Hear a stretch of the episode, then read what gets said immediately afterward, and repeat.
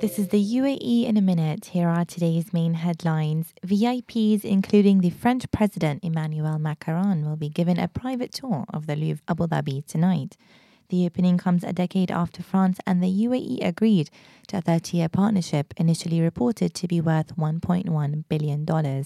Saudi Arabia's King Salman received credentials of Sheikh Shakhbout, UAE's ambassador to the Kingdom of Saudi Arabia, on Monday. King Salman wished Sheikh Shakhbout and other new ambassadors success in their mission to strengthen ties with the kingdom. And finally, Abu Dhabi's Science Festival will kick off tomorrow in Al Ain Zoo and Khalifa Park. The festival is one of the biggest events in the region and has been attended by more than 700,000 visitors since its launch. For these headlines and more, visit thenational.ae. I'm Mina Al Durubi.